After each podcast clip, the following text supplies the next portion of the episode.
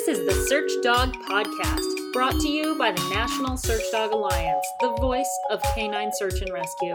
I'm Megan Ortega. Welcome to the 2021 Podcast Conference, brought to you by the National Search Dog Alliance. A new episode will appear each Saturday and Sunday through November with interviews from National Search Dog Alliance board, members, subject matter experts, and community. We are covering the past, present, and future of canine search and rescue.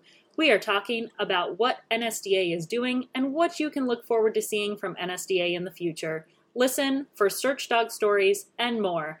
Find more information about NSDA on our website, n-sda.org. And I encourage you to sign up for our once monthly newsletter while you're there. You can also find NSDA on Instagram and Facebook. Search for National Search Dog Alliance. Our cover art is from the SAR Shop, where you can find gifts and gear for you, your dog, and your friends. Find them at sarshop.com. Enjoy! Today's episode has two segments the first with Sherry Scruggs, and the second with Heather Cutting, the guest on our last episode.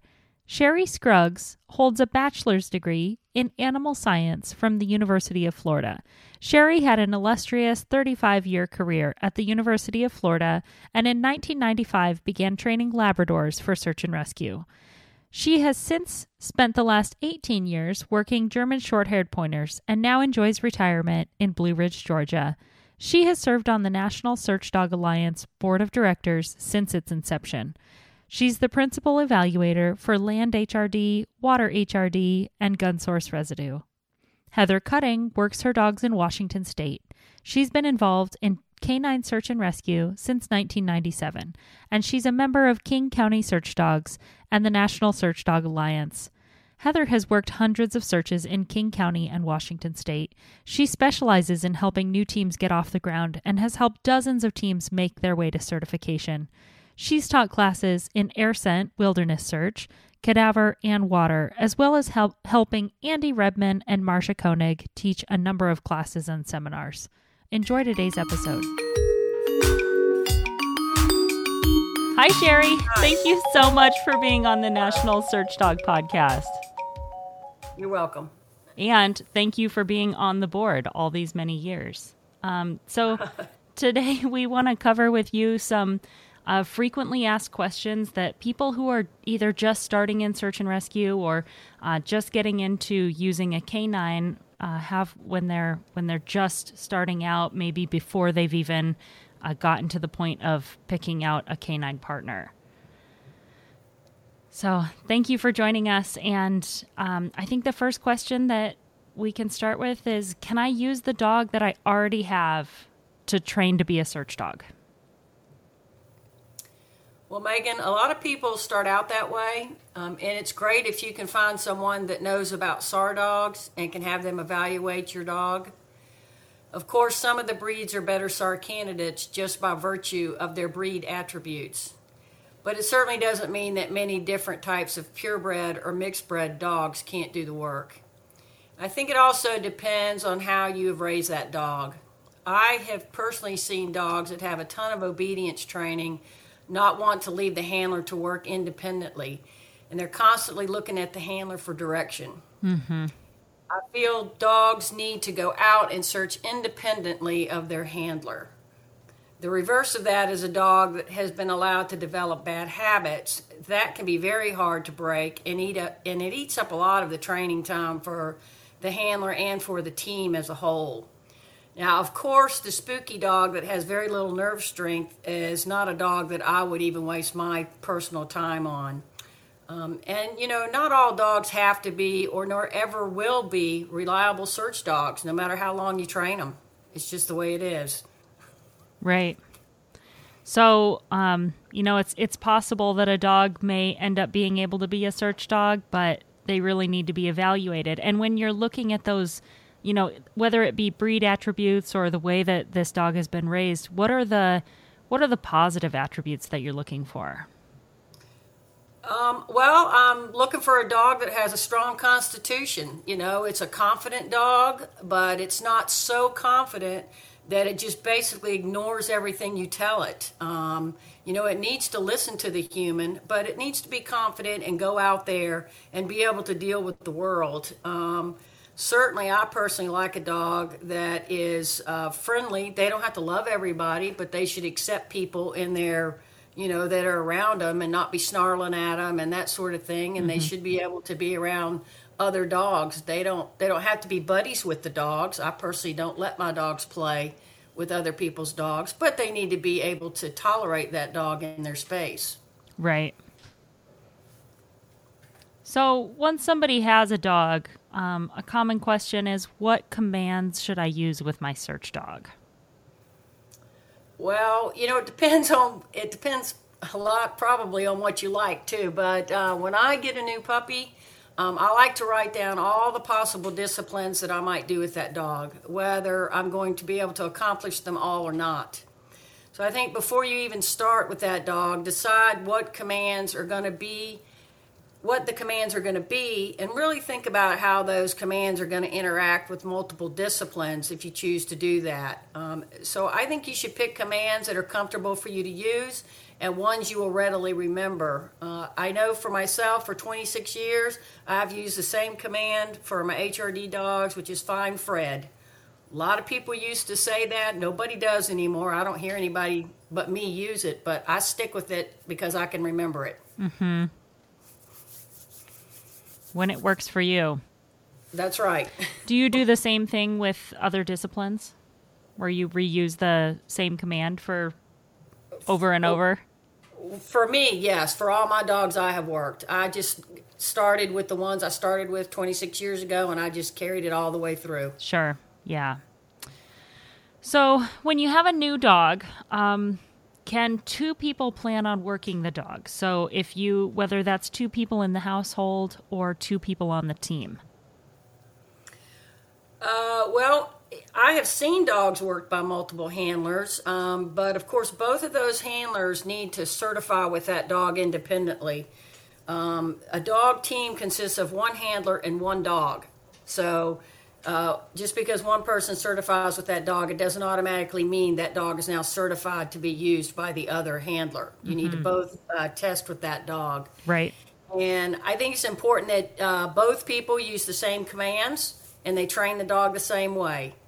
Um, you can't confuse the dog by asking the dog to do different things depending on who's working it. Right. The dog shouldn't have to figure that out. Um, and I think the foundation work needs to be solid at every stage of the training of that dog.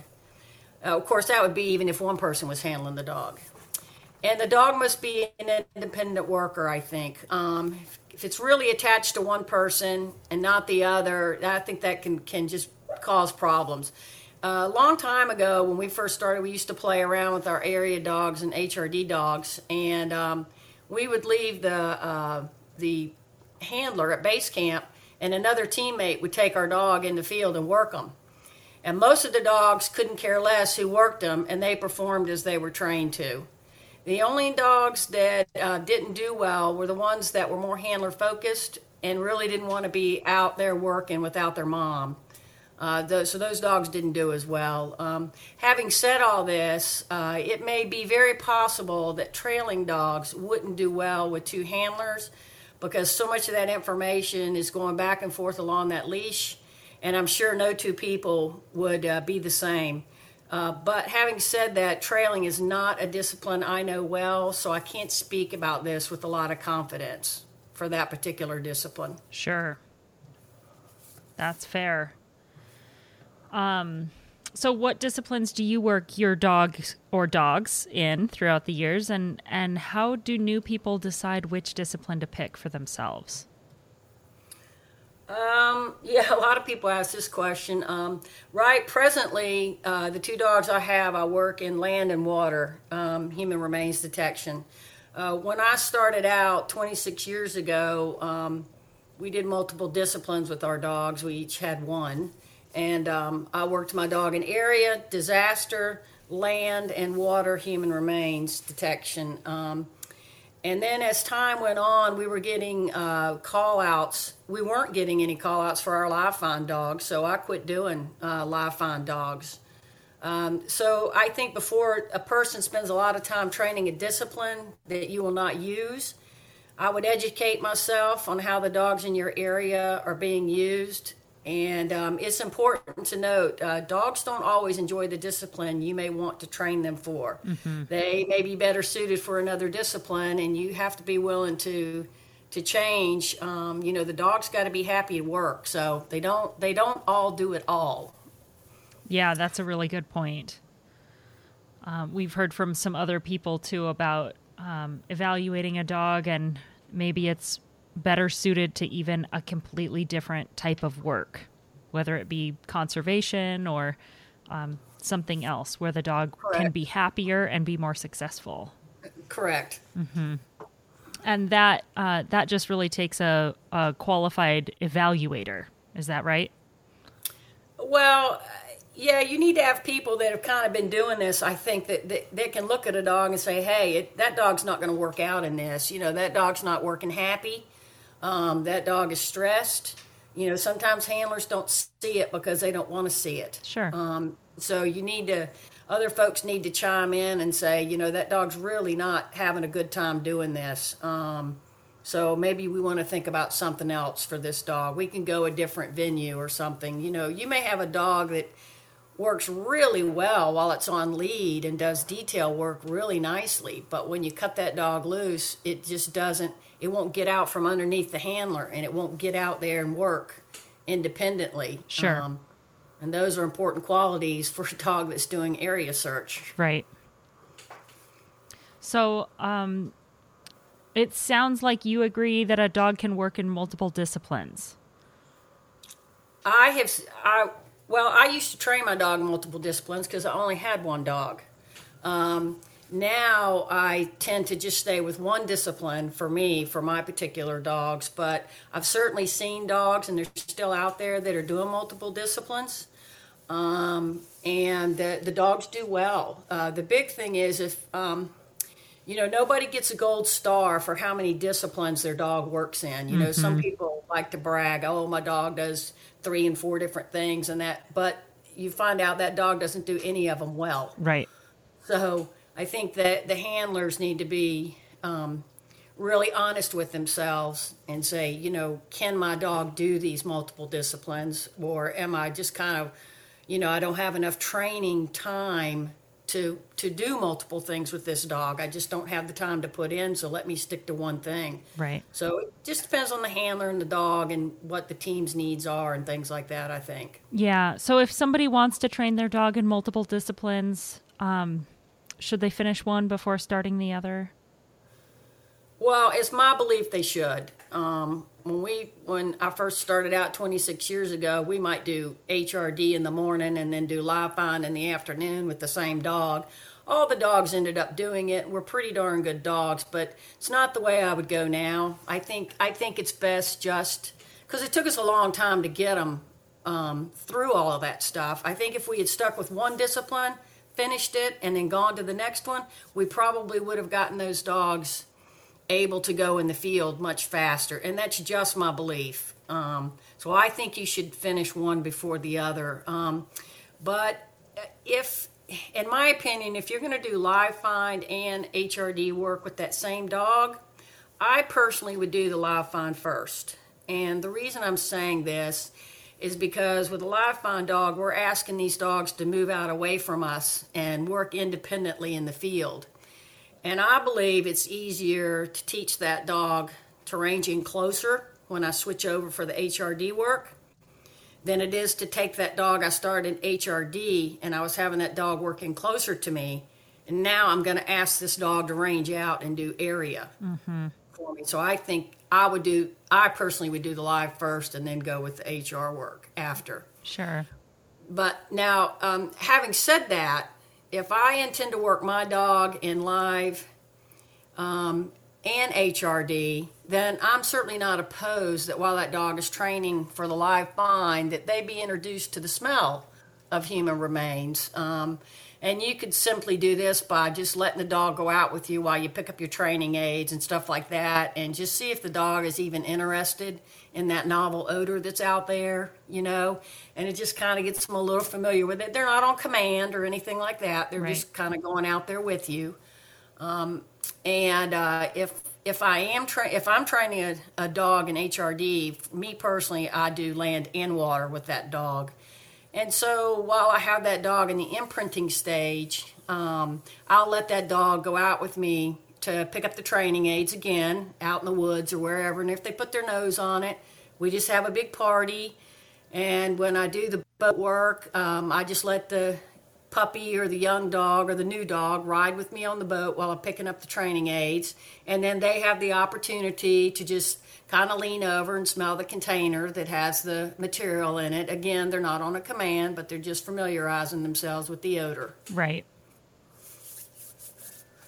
And familiarizing themselves with the odor in this uh, already really fun environment.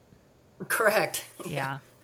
So if you want to train a dog to search for human remains, um, can you also play around with scent work with, say, essential oils? For me, I personally wouldn't do that. Um, if you were, if you um, work missing person cases or possible homicide cases, then you'll be working in buildings trying to gather evidence. And you know, it's my thought: why muddy the waters by imprinting your dog on the oils?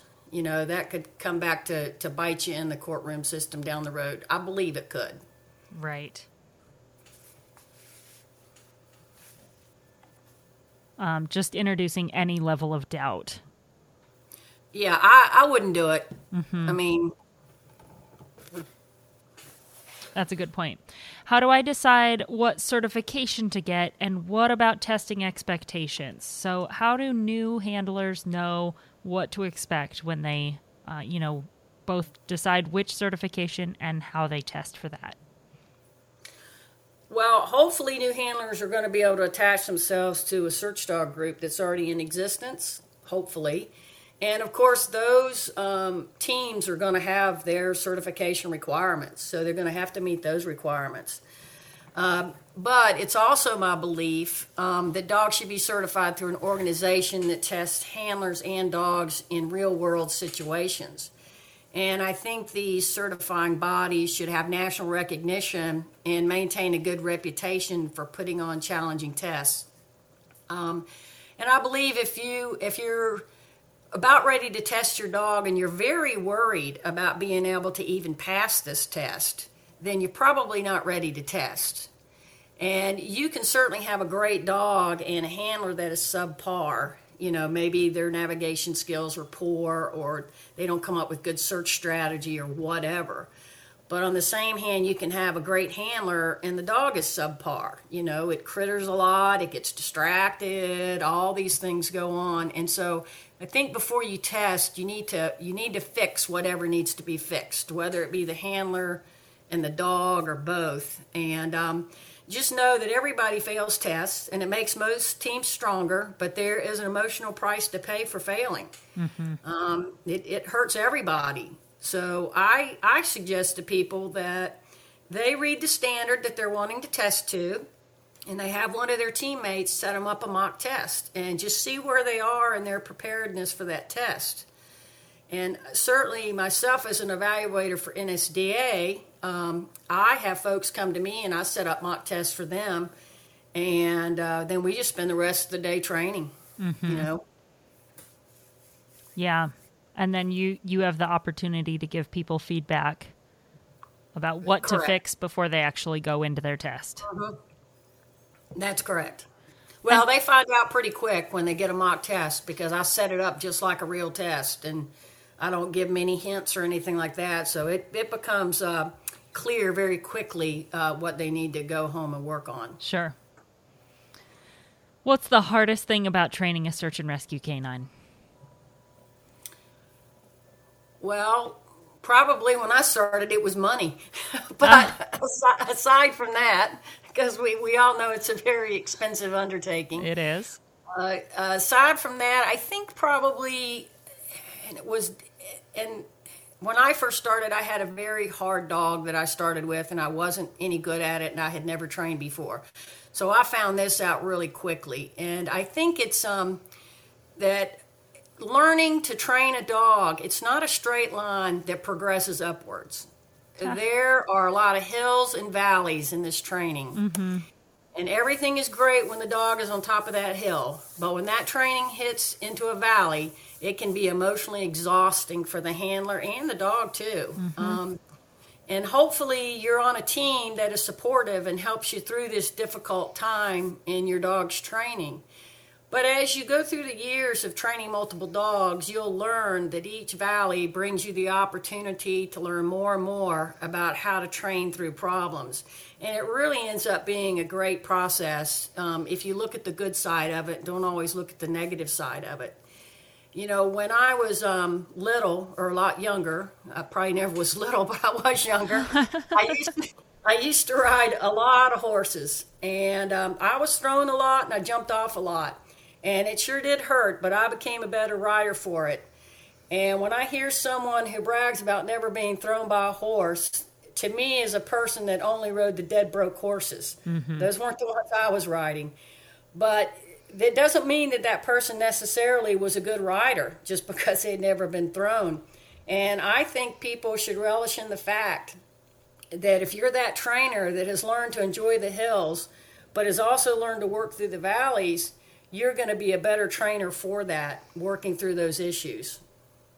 So I look at when I have to work through problems with my dogs, and I've never seen a perfect dog, but when I have to work through problems, it just makes me better. I do better the next time. I don't make the same mistake with the next dog, but there'll be something else that, that my next dog will have to work through. Right.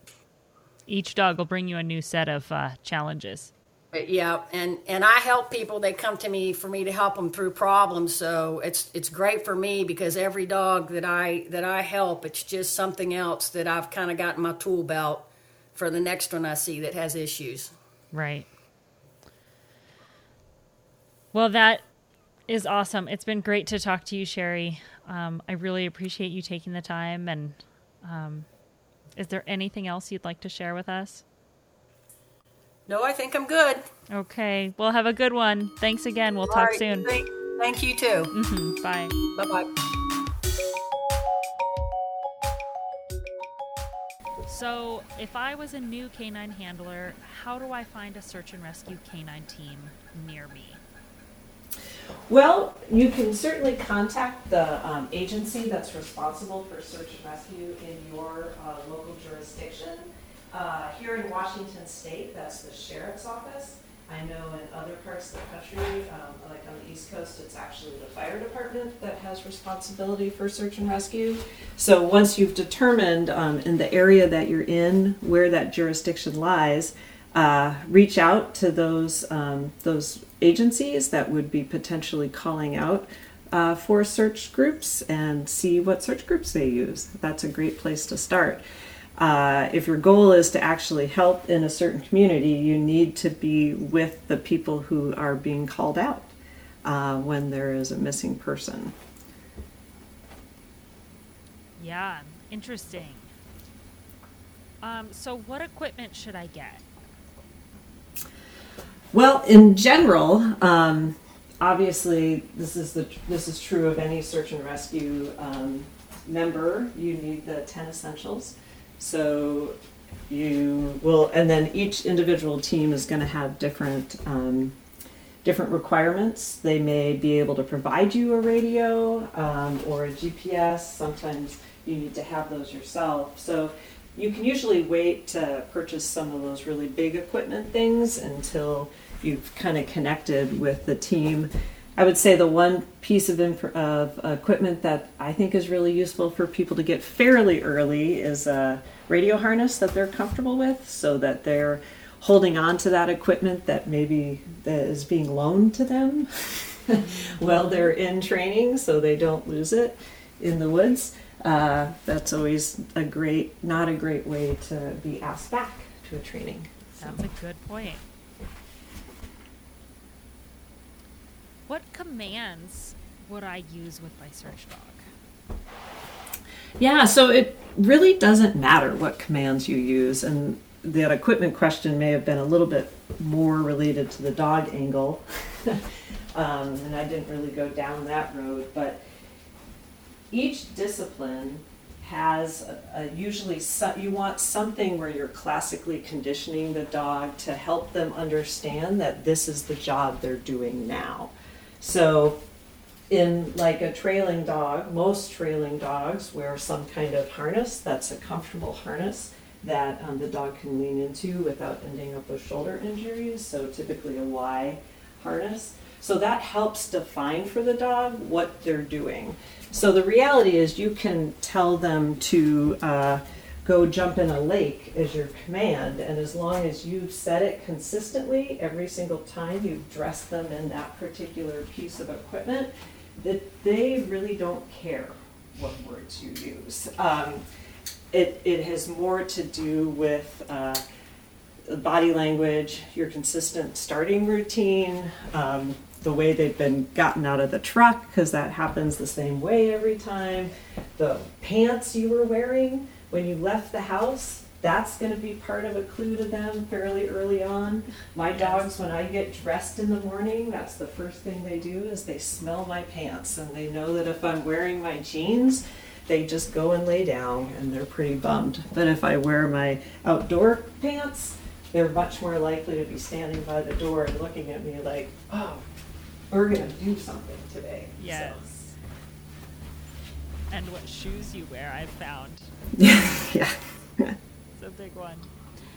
So, could more than one person handle the dog? So, for instance, um, in your family, um, you have more than uh, one search dog handler in your home. Uh, do, you, Mhm. do you share dogs?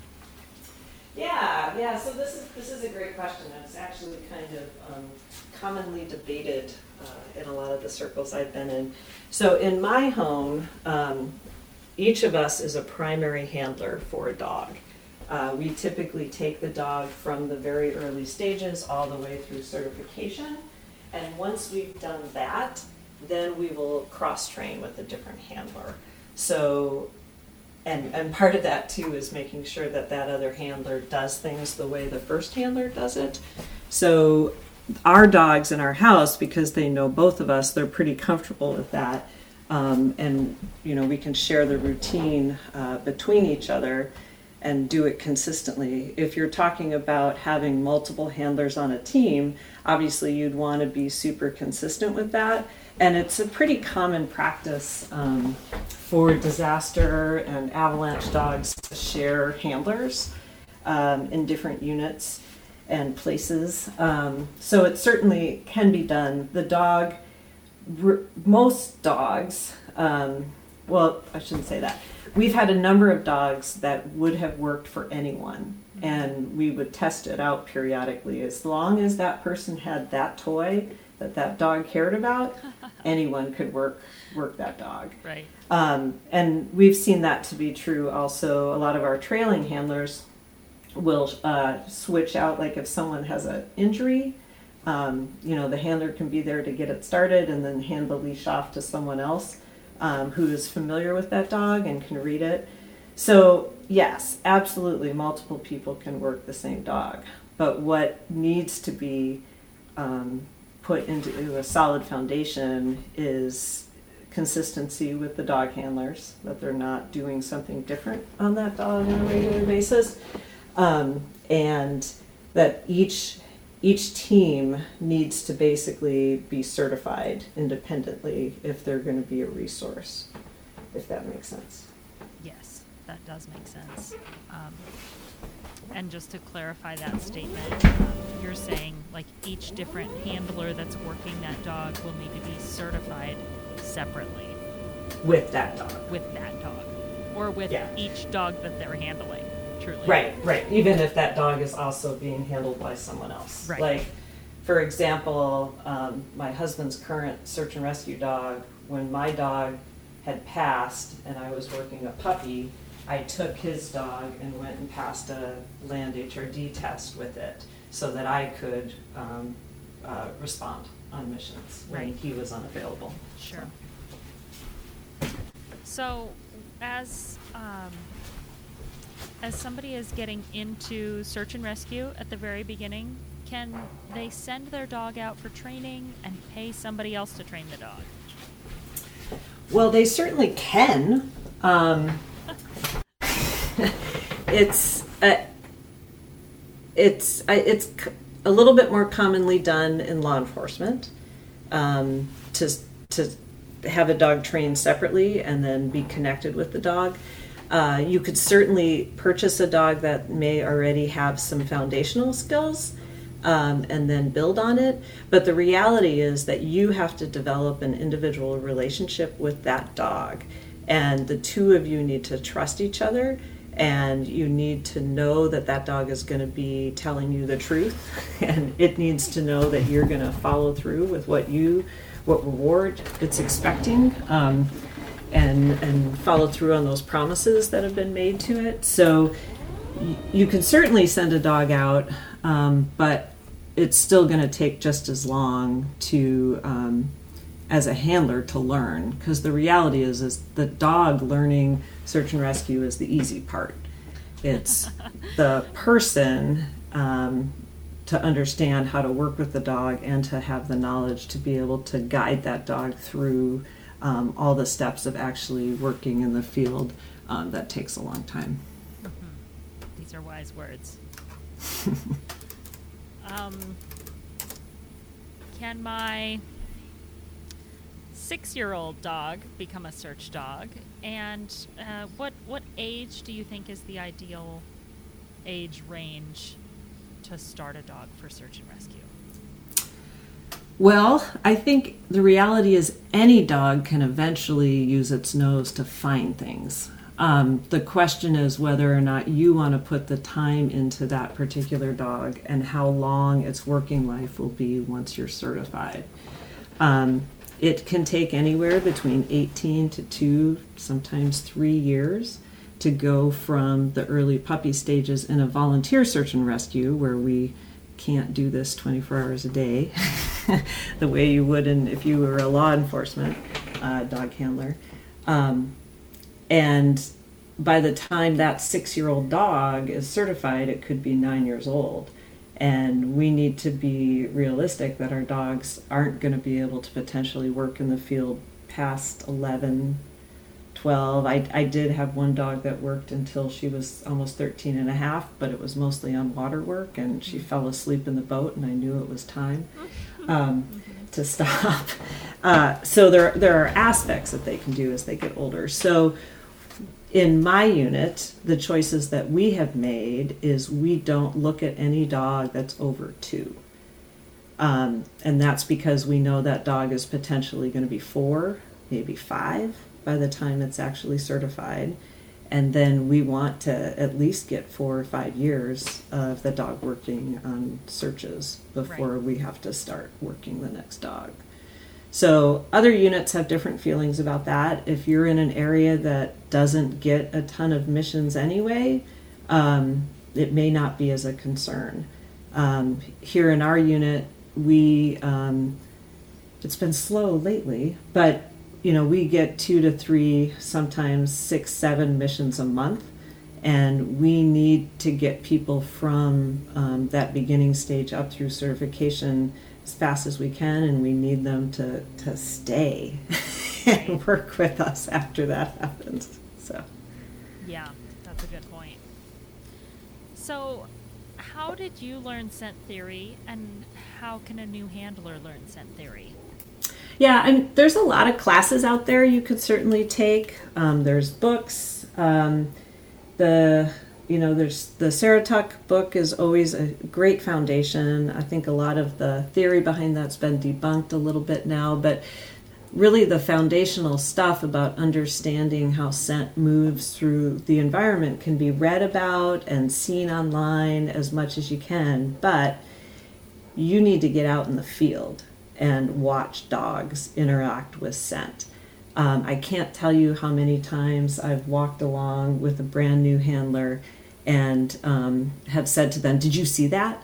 And they they don't see it. Yes. Um, because there's that head turn, there's that catching of the wind, there's the way the dog tail carriage all of a sudden changes when it hits the scent and the way they move. So you almost need someone with you to be able to help define for you what it is you're looking for. Mm-hmm.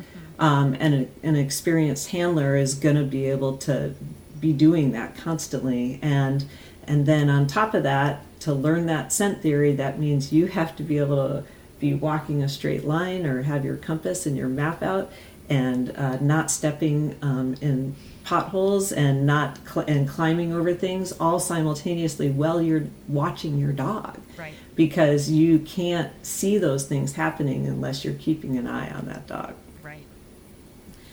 Um, anecdotally, uh, when I was working with the Spokane team, uh, Robin and Thad oh, yeah. had us put on. Uh, they put on an exercise for us new handlers um, where they put us in a gymnasium with a fan mm. and they mm. hid source and they had all of us standing back and writing down um, they had us go through uh, individually individual parts of the dog and th- so they said on this round we're going to bring this dog in we want all of you to make notes on what the tail is doing mm. uh, mm-hmm. and we want you to only watch the tail and then we want you to only watch the ears and we want mm-hmm. you to only watch the mm-hmm. nose and um, mm-hmm. it, we went through the different parts of the dog and Mm-hmm. And after each dog worked it, we talked about that, you know, the way that that dog looked and um, yeah.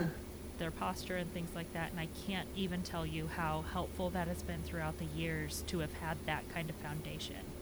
Yeah, I think that's Steve White's um, oh, philosophy. Yeah, like he has like a whole checklist. Um, but yeah, what a great great exercise. You're giving me ideas.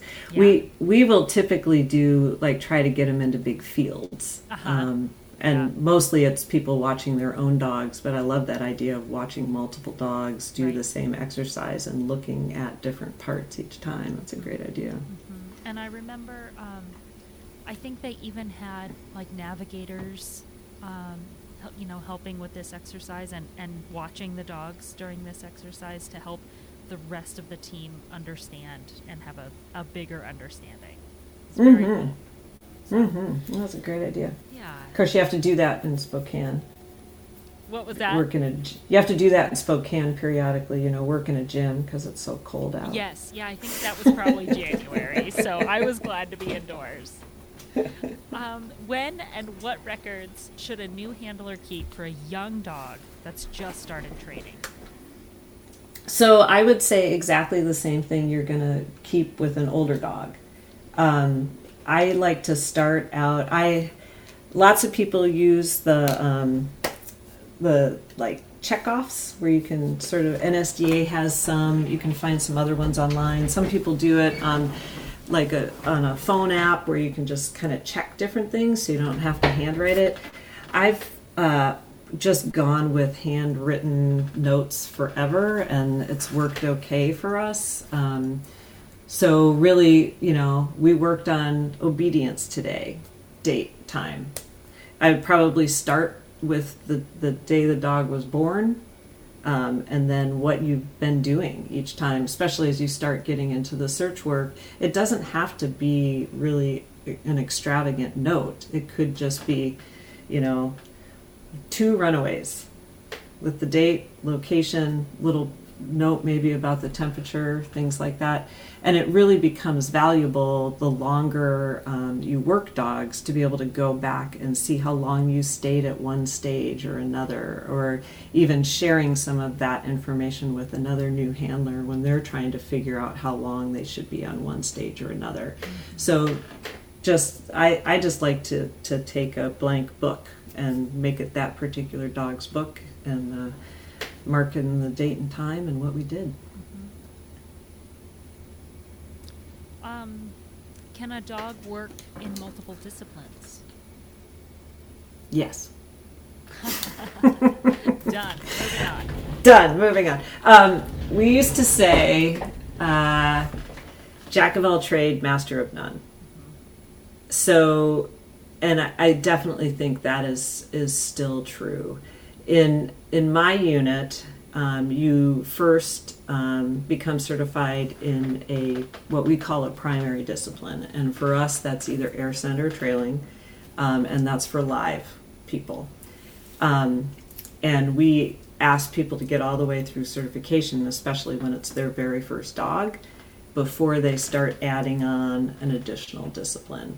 So the last thing I ever want to see is a brand new handler, especially a brand new handler, doing multiple disciplines at the same time, especially at the beginning stages, because not only are you not um, solidifying for yourself um, what the dog looks like doing this discipline, you're confusing things for the dog.